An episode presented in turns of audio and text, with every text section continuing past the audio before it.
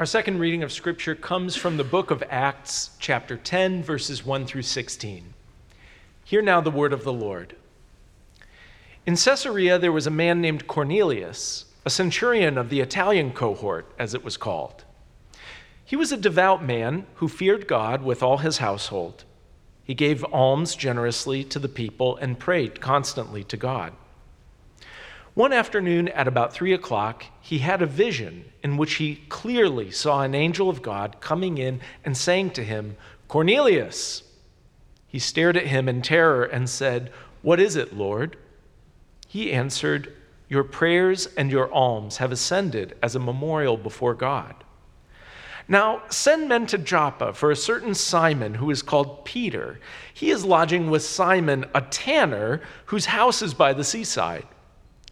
When the angel who spoke to him had left, he called two of his slaves and a devout soldier from the ranks of those who served him, and after telling them everything, he sent them to Joppa.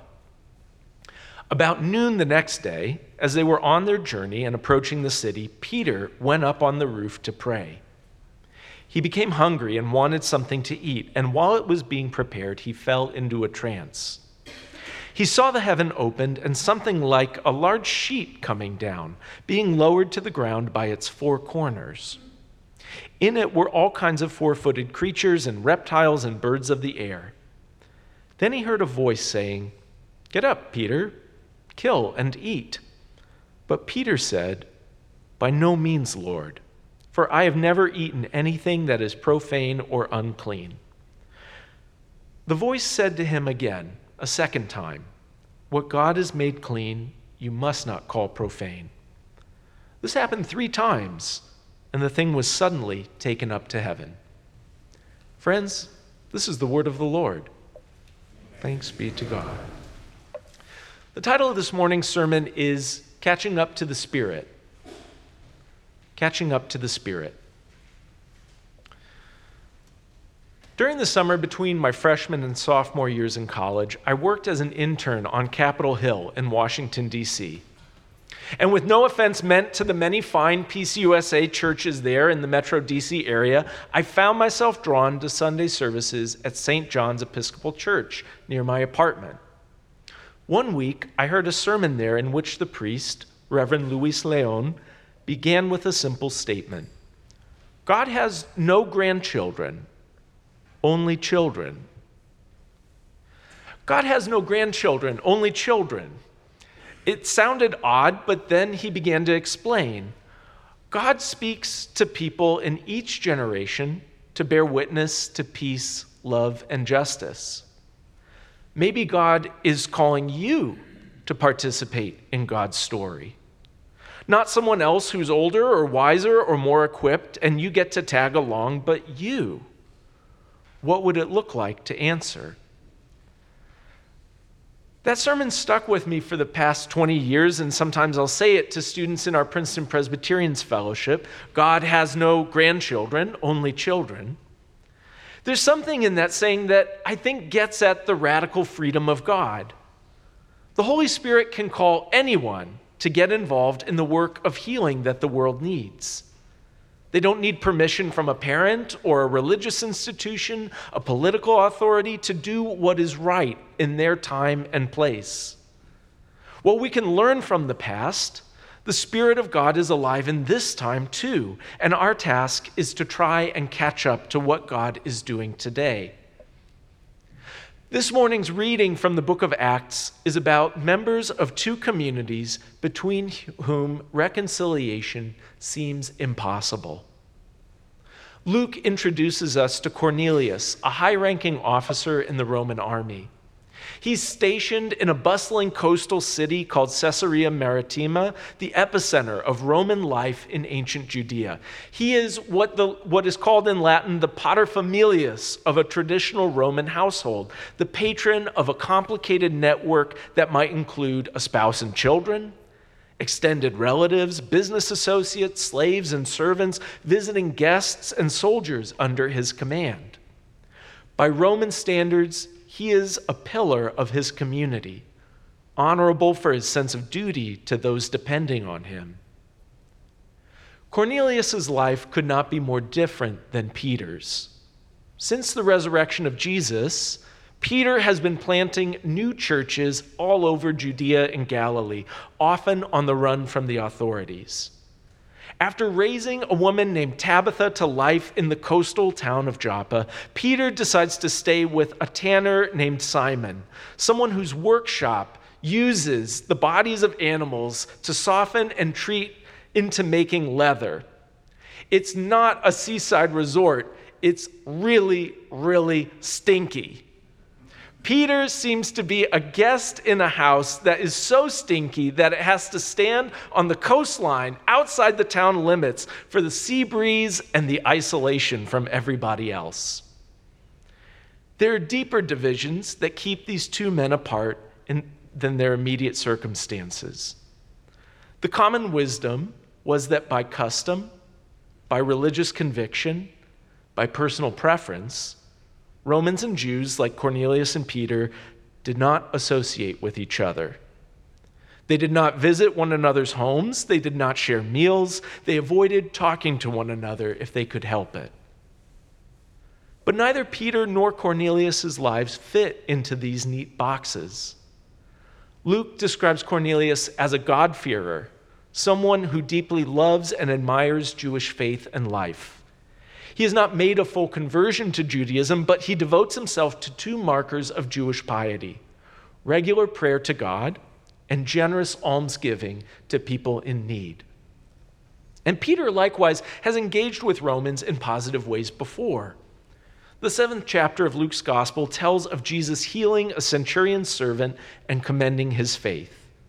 Peter has seen his teacher and friend hold up a despised Roman officer as a model for trust in God.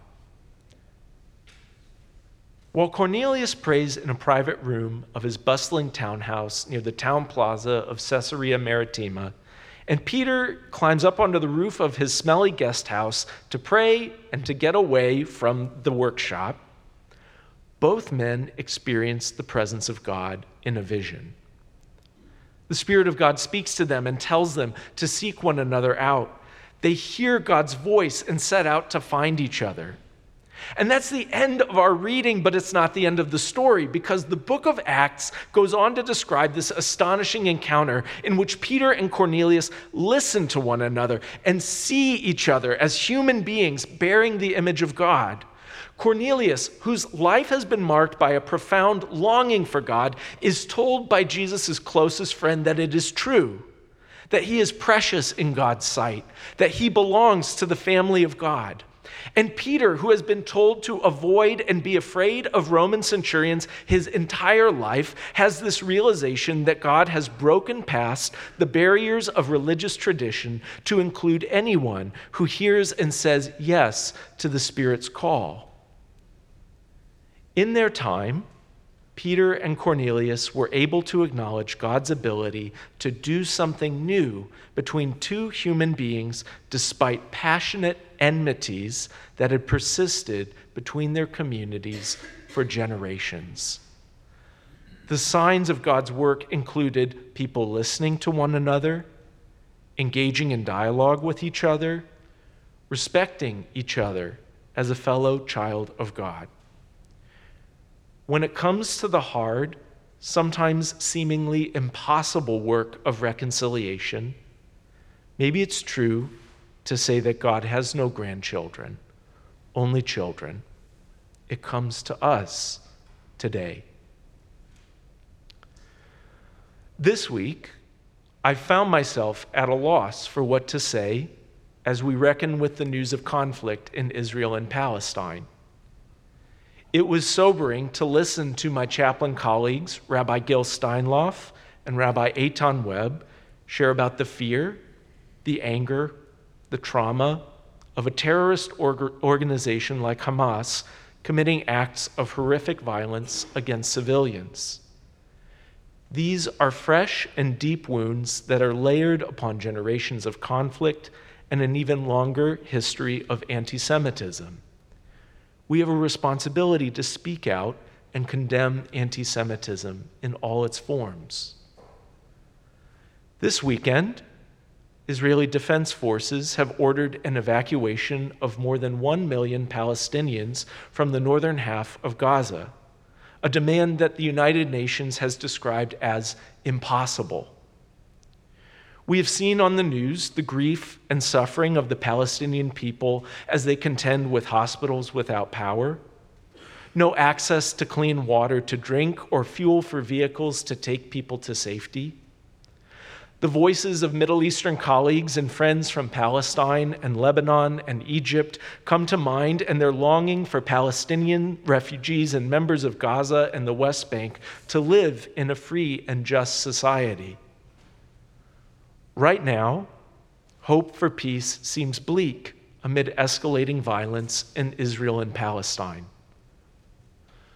What can neighbors, neighbors in Princeton, neighbors from a different faith tradition, neighbors who know and love Jews and Palestinians. What can we do in a time like this?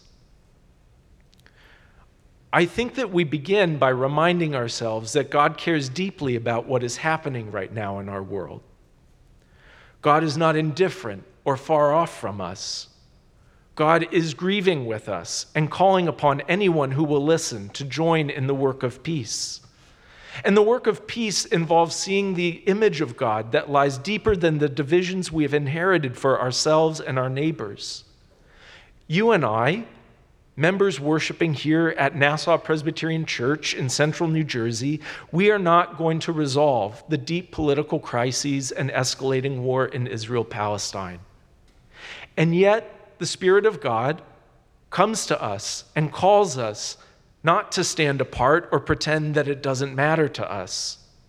Because our Jewish neighbors are grieving, our Palestinian neighbors are grieving.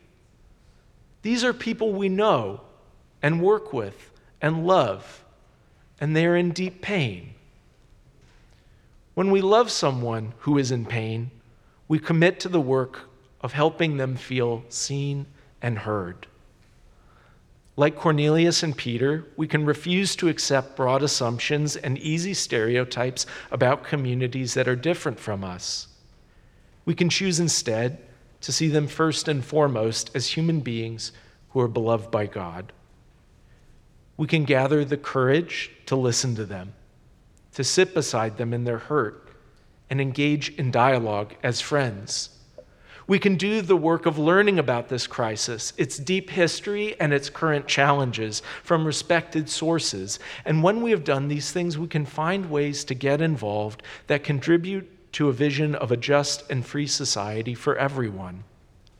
Showing up, listening, learning about the crisis, discerning appropriate ways to help. These practices are the beginnings of understanding and solidarity. As we said before, God doesn't have any grandchildren, only children. God asks people in each generation to bear witness to peace, love, and justice.